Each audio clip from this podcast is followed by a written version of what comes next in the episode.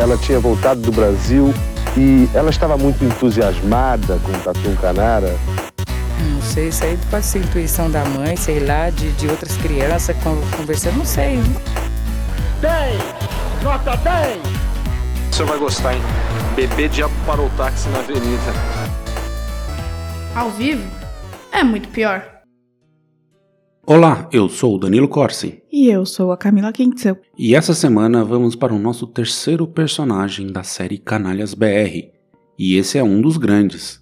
O mato-grossense Filinto Strumbin Müller começou a se destacar durante o tenentismo, mas deixou seu legado de sangue e morte durante o governo Getúlio Vargas, onde era o temido chefe da polícia política.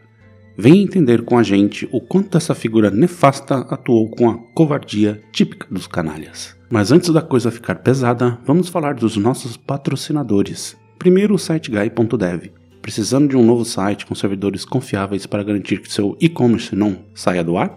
Então fale com o siteguy.dev que eles garantem isso para você. E se falar que veio daqui, ganha desconto. Agora o drinco. Camila, o que eles nos mandaram hoje? O vinho de hoje é o 2022 Paralel Napa Valley Cabernet Sauvignon, um vinho da Califórnia que tem notas de ameixas, cranberries e cerejas, e deixa um sabor de vinho muito mais intenso. E você encontra esse vinho por 90 reais lá no drinco.com.br. Brinde história? Tchim, tchim. Tchim, tchim.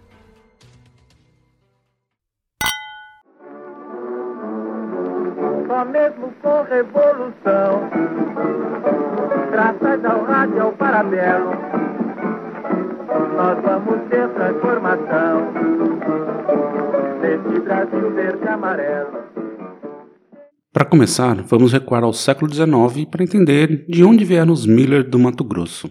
A história começa com August Friedrich Müller, que deixou Neubrandenburg, ao norte de Berlim, em 1840 para estudar medicina tropical no Brasil. Vagou pela Amazônia e foi descendo, chegando a Diamantino, capital da província do Mato Grosso.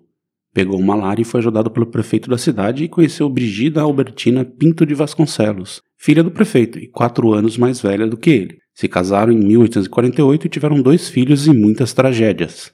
Primeiro, August morre de malária em 1851, o ano após o nascimento do filho Júlio Frederico Miller. Já Frederica Augusta morreu em 1867 aos 19 anos, vítima de malária.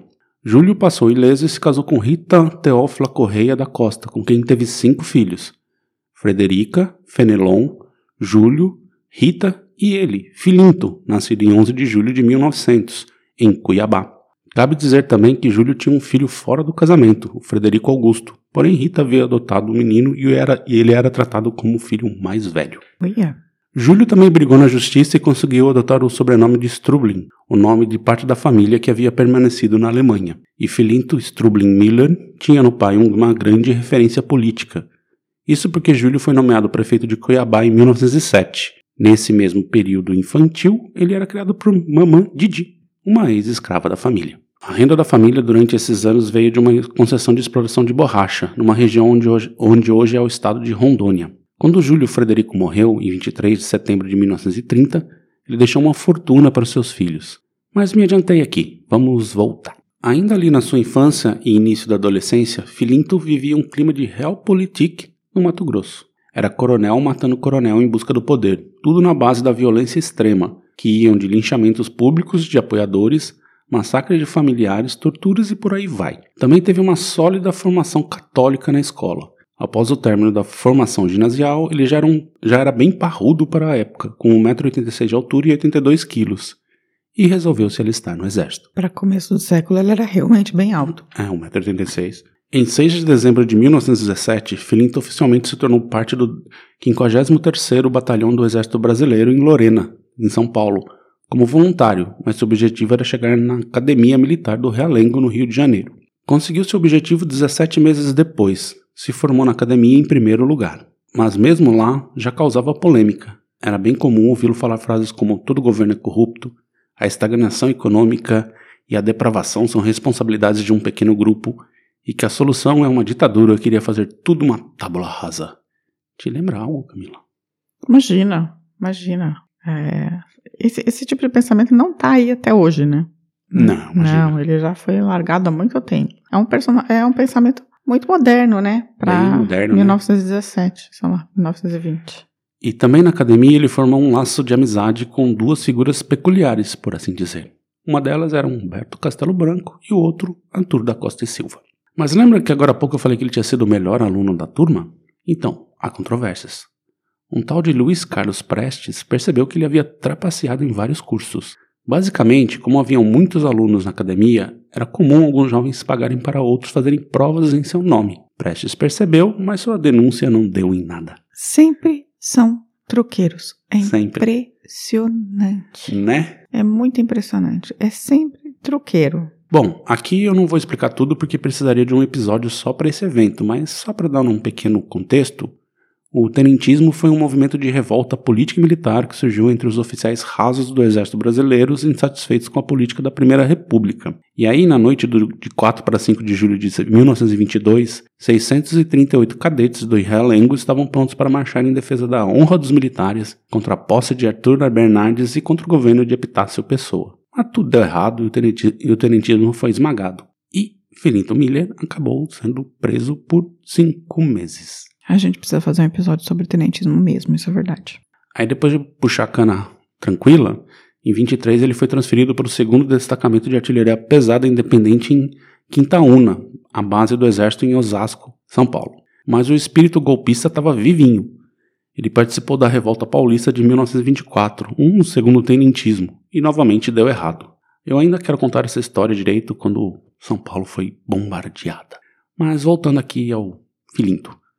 Com a retirada dos revoltosos em 28 de julho de 1924, ele acompanhou o que viria a ser a coluna Miguel Costa, principal comandante da revolta. E aí essa coluna Miguel Costa se juntou com Prestes e se tornou a coluna Miguel Costas Prestes, e Filinto Miller foi promovido de capitão a major das forças revolucionárias em 14 de abril de 1925 por ele mesmo, Luiz Carlos Prestes, o cara que havia denunciado. Mas é sempre aquela coisa de sempre, né? O golpismo. Aí, oito dias depois, Filinto Miller escreve uma carta aos seus sargentos e soldados propondo deserção coletiva da coluna, confessando que não tinha mais esperanças do seu sucesso. Essa carta acaba nas mãos de Prestes e não chegar à mão, às mãos dos subordinados de Miller. Prestes então exige que Miguel Costa, comandante da primeira divisão revolucionária e superior de Miller, o expulse da coluna, acusando Filinto de covarde, desertor e indigno. E aí ele foi expulso e acabou por se exilar na Argentina, onde seu autoritarismo aumentou e seu ódio pelos comunistas se tornou quase uma paranoia. Mas ele também ali encontrou a Consuelo Lastra, com quem viria se casar. Tá virando um caldo bom esse cara, né? Tipo, é praticamente um incel do começo do século. Ele retornou ao Brasil em 1927 e o novo casal começou sua vida conjunta vivendo na clandestinidade no, no bairro da Glória, no Rio de Janeiro. E, mas ele havia sido condenado a dois anos de prisão por seu envolvimento no golpe de 24. E aí a Consuelo estava grávida e precisava ir ao hospital para dar à luz. Filinto então decide se, se entregar, né, para evitar que tivesse algum problema com a mulher dele. E aí eles aumentaram a pena para cinco anos e ele foi levado para a fortaleza de São João na Urca. Aí, dois anos depois, em 29, sua pena foi reduzida para dois anos novamente. E aí, em 9 de outubro, ele conseguiu a liberdade condicional.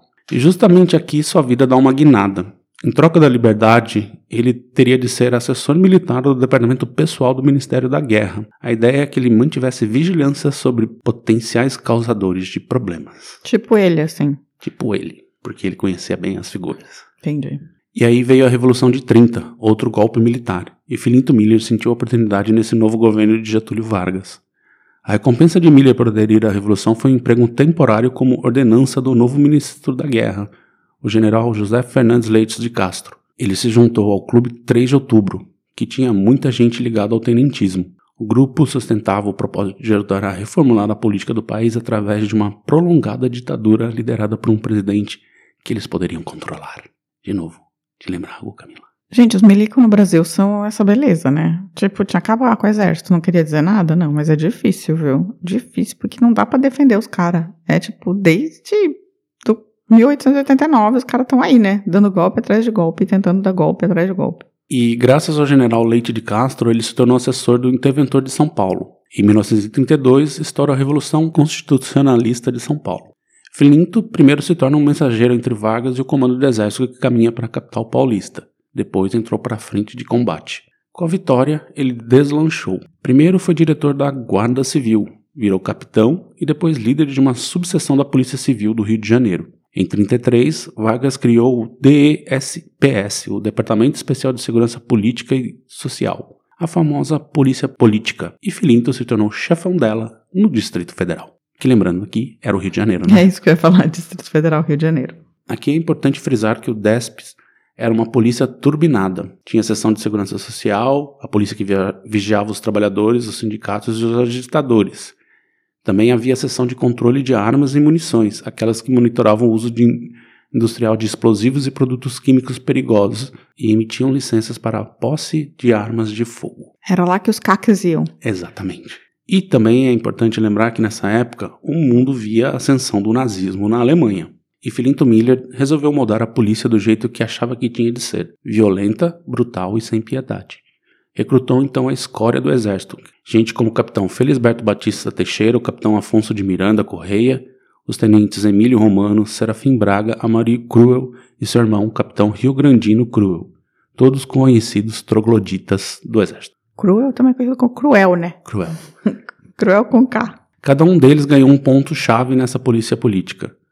Outra característica da polícia de Filinto era que todos eram conhecidos como cabeças de tomate, devido aos seus uniformes de cor caque, com chapéus vermelhos. Basicamente uma imitação bem barata dos, das SA nazista. Que beleza. E aí nesse momento a caixa de Pandora foi aberta. Filinto partiu para cima de todos os adversários do governo, inclusive dos integralistas, com quem simpatizava muito, mas como eles estavam contra Vargas, Miller não os perdoou. Mas eram os comunistas seus alvos preferidos. Prendia sem qualquer tipo de acusação formal e partia para a tortura. Malditos comunistas. A partir de 1935, teve como principal alvo a Aliança Nacional Libertadora, e os comunistas, né, claro, que vinham crescendo cada vez mais. Em 36, com a intentona comunista, que já contamos aqui, ele consegue seu maior feito até então, prender Prestes. Foi com um ato de vingança pelo passado. E com isso ajudou na deportação da mulher de Prestes, Olga Benário, para a Alemanha, onde ela seria exterminada pelos nazistas. É preciso dizer que, durante seu exílio na Argentina, Filinto se tornou um radical de ultradireita e o seu antissemitismo tornou-se parte integrante do seu caráter, isso junto com o ódio aos comunistas. A Argentina tem um racismo e antissemitismo meio É grande lá. grande, né? E a gente precisa contar sobre. O, Anto, o Ricardo Cravo já pediu pra gente fazer um episódio sobre a Olga Benário, que mais de uma vez a gente tem que fazer também. É, aqui, é, assim, obviamente ele só ele foi o pau mandado, ele prendeu, assim, porque assim, a expulsão, a morte da Olga Benário não é necessariamente, não pode cair necessariamente só nas costas dele, né? Porque o Vargas poderia ter impedido isso e mesmo a Alemanha não pedindo a extradição, nunca foi solicitado pelo Estado nazista a extradição da, da Olga, o STF resolveu extraditá-la. porque Sim, a gente- ela era estrangeira, uma ameaça ao país. A gente né? precisa contar essa história, que é bem horrível. E Filinto era extremamente simpático ao Terceiro Reich, né? E fazia coro a Góes Monteiro, que queria um alinhamento do Brasil com a Alemanha. E em 37, com a instauração do Estado Novo de Vargas, Filinto aproveitou para fazer uma visitinha a Berlim para conhecer a Gestapo e fazer uma reunião com Heinrich Himmler. Só gente boa reunida. Só uma gente boa. Em 38, ele se formou em Direito pela Faculdade de Niterói e começava uma guerra fria com Oswaldo Aranha, que queria que Vargas ficasse mais próximo dos Estados Unidos e da Inglaterra. E ele já ganhava fama de maior torturador do país, comandante das operações que reprimiam a oposição. Com a eclosão da guerra em 39, as intrigas entre os dois grupos de Góes e Aranha aumentaram. Porém, ninguém mexia com Felinto, que tinha carta branca para massacrar seus adversários. E foi assim até 42, quando resolveu dar um passo maior que a perna. Ele resolveu proibir uma manifestação pró-aliados da UNE, autorizada pelo ministro da Justiça Vasco Leitão da Cunha. Isso gerou fúria dentro do governo. A treta foi forte e Filinto foi afastado da polícia e se tornou oficial de gabinete do Ministério da Guerra de Eurico Gaspar Dutra. Só esses nomes conhecidos, né? Ali. A partir de 1945, com a deposição de Getúlio Vargas, foi iniciado um processo de redemocratização. Nesse momento, o militar tortu- torturador ingressou no grupo político organizado por antigos interventores de Estado do governo Vargas, articulando a fundação do Partido Social Democrático, PSD, que elegeu Juscelino Kubitschek em 1955. Em 47, ele foi eleito senador pelo Mato Grosso e acabou sendo reeleito em 55 e 62. Em 64, claro, se aliou à ditadura militar. Com o AI-2, filiou-se à Arena e foi reeleito senador em 70. Também atuava como um consultor informal para as forças repressivas dos milicos. Em 1973, ele foi presidente do Senado. E neste mesmo ano, resolveu fazer uma viagem para Paris. Ele estava no voo Varig 820, que já contamos aqui. O avião pegou fogo e fez um pouso forçado perto de Paris. Filinto Miller morreu queimado nesse acidente. Bem feito. Acredita-se que pelo menos 20 mil pessoas foram assassinadas, torturadas ou perseguidas a ponto de perder emprego por ordens diretas de Felinto. Para isso bastava somente mandar uma carta para ele. Basicamente assim, era vizinho denunciando o vizinho, mandar uma carta. Esse cara é comunista. Ele ia lá, prendia, torturava e via o que acontecia. Stasi. Mas não existia Stasi, veio Não, depois. claro, é. Eu vou poupar aqui os ouvintes de detalhes sobre como eram conduzidos os interrogatórios e a mando de Filinto, mas creio que vocês podem imaginar. Ao longo de toda a sua trajetória, Filinto praticamente não pagou por nada do que fez. Pelo contrário, foi muito recompensado. Você até pode falar que ele foi preso pelo golpismo paulista de 24, mas estava em casa, né? Ele foi preso pelos amigos. Por tudo que fez por Vargas, nada aconteceu e até virou senador. E morreu com a convicção de que o Brasil deveria ser comandado por alguém de pulso, ditador mesmo, como Vargas foi. Por sorte, nem os patriotas veneram figura. É o último limiar que falta. Por azar, na pesquisa para esse episódio, posso dizer que isso vai acontecer bem rapidinho. Já há muitos que celebram por ter sido um verdadeiro patriota, que eliminou os comunistas do jeito que eles tinham de ser eliminados. O que segura um pouco a coisa é que essa gente ainda não sabe lidar muito bem com a figura de Getúlio Vargas. Mas já já arruma algum tipo de significado. E aí, Camila, você já conhecia a história de Filinto, o alemão de Cuiabá? Que achou desse canalha BR? Eu conhecia em parte, eu não sabia que ele era de Cuiabá, na real. Eu achava que ele era do Rio de Janeiro. É, mas eu conhecia em parte, eu sabia que ele era o, o torturador, né? O- talvez o inventor desse aparato de Estado que depois foi renovado durante. Tipo um GSI turbinado. É, assim, essa. DESPS virou, do- virou DOPS depois, né? No final Virou das DOPS, contas, é. assim, ele foi tipo um laboratório para o que aconteceu depois também.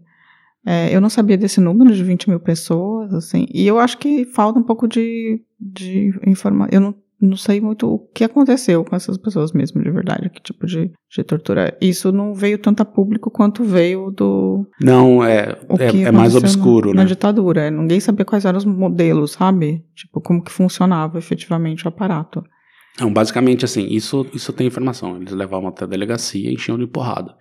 Era isso, não tinha um lugar específico, Não, não tinha, tinha, era- sequestro, que nem era Tinha, no... tinha um sequestro, eles iam buscar as pessoas, se precisassem, sem mandato, sem nada, Uhum. pegavam as pessoas na rua, fosse. Mas assim, não, não, tinha, não era tão des- descentralizado. Eles levavam as delegacias e desciam um cacete. Entendi. É, bem, é isso. Eu sabia que ele era um canalha, e é um canalhão, né? Incrível. Um dos maiores. E foi...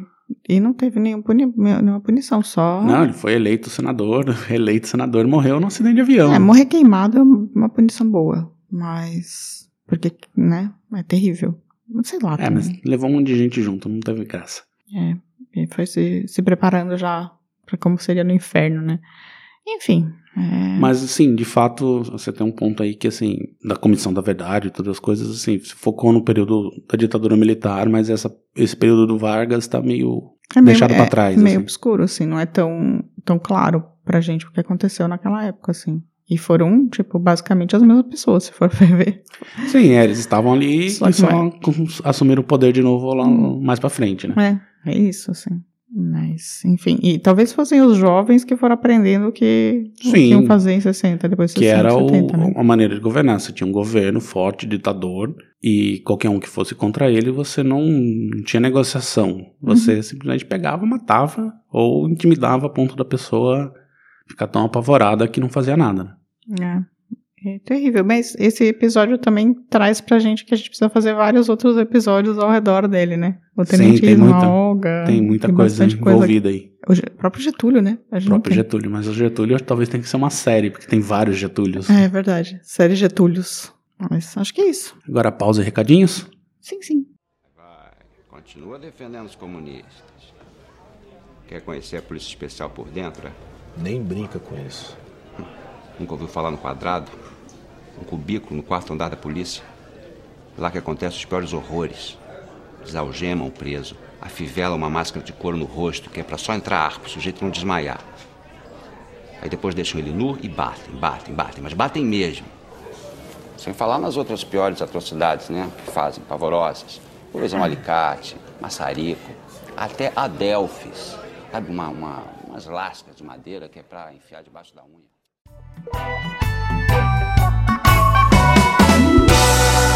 Recadinhos.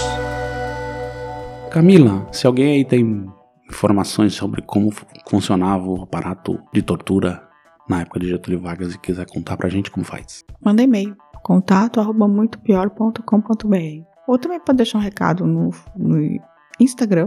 Mandar né, um direct né, no Instagram, no Facebook, no Twitter. Ou pode deixar um comentário no YouTube. Ou deixar um comentário no nosso site, que pode ser por escrito ou falado. Tá bom, e agora a gente vai pros recadinhos, né? No episódio da Ana Lídia, a Dani Benetti falou que esse episódio é muito tenso. É, coitada. É terrível. E a Helenara falou que esse caso foi muito impactante, que ela vivia em Brasília e estudava no pré e era o assunto entre os colegas, né? Ela também diz que essa história aí do, do pai ser o todo-poderoso ministro da Justiça em 74 pode ter muita coisa a ver aí. Sim. E ela falou que estudou com o Buzaidinho, que era colega do Buzaidinho. hein? Posadinho, olha só. Olha só, Leonardo, tamo aqui de olho em você, hein? Você sabe mais. Conta aí pra gente. Lá no YouTube, a Andrea Cubas falou que ela ficou que era nem nascida na época e ficou com ódio da investigação porca que foi feita. Imagina a dor dessa família. Triste pensar que é só mais um episódio de Brasil sendo Brasil. E sobre as trilhas ou não trilhas nos episódios, ela disse que acha agradável da mesma forma, porque trilha boa é aquela que não interfere na narração e quase passa batido. Beijos da, de uma impaciente curitibana. Imagina, você é uma pessoa paciente, Andréia. Você cuida de um monte de cachorro, Andréia? Como que você não pode ser uma pessoa paciente? Você cuida da sua mãe? Ah, a gente tá aqui de olho em você. E aí a galera também que interagiu com a gente, não necessariamente com comentários, mas deixa, deixa um salve pra eles, que é a Michele Cass, Vinícius MT, a Michele Magalhães, a Soraya Buchaim, a Letícia Bros, o Amado MA, o Ricardo Cravo, que tá sempre por aí, a Márcia Carbalido, o Marcelo Reptile, a CF Souza, a Beata Heloff, o Banheiron Podcast. Olha só, o que é Banheiron Podcast? Banheiron Podcast é o, é o podcast dos meninos. De... É um podcast gay. Ah, tá. A Ei Rafaele, a Araújo Nanda, Fabi Pestana, Nossa, Fabi. Beijo, Fabi. Tom Lupin, Tom, beijinho, Tom. Carla Torres, Cláudio M. Santos e a Roncone 04. Essa foi a galera que interagiu com a gente ali na. E ah, tem Ju- também a Júlio Herberts, que interagiram com a gente. Obrigada, gente. É muito bom ter vocês interagindo. E aí é isso, gente. Espero que vocês tenham gostado de mais um Canalha BR. E semana que vem estaremos de volta. Beijo, Giancarlo. E Dani. Pigliani e a Panarello. Exatamente. um beijo. Tchau, gente. tchau, tchau. Tchau. Esse episódio é um oferecimento de trinco.com.br e siteguy.dev.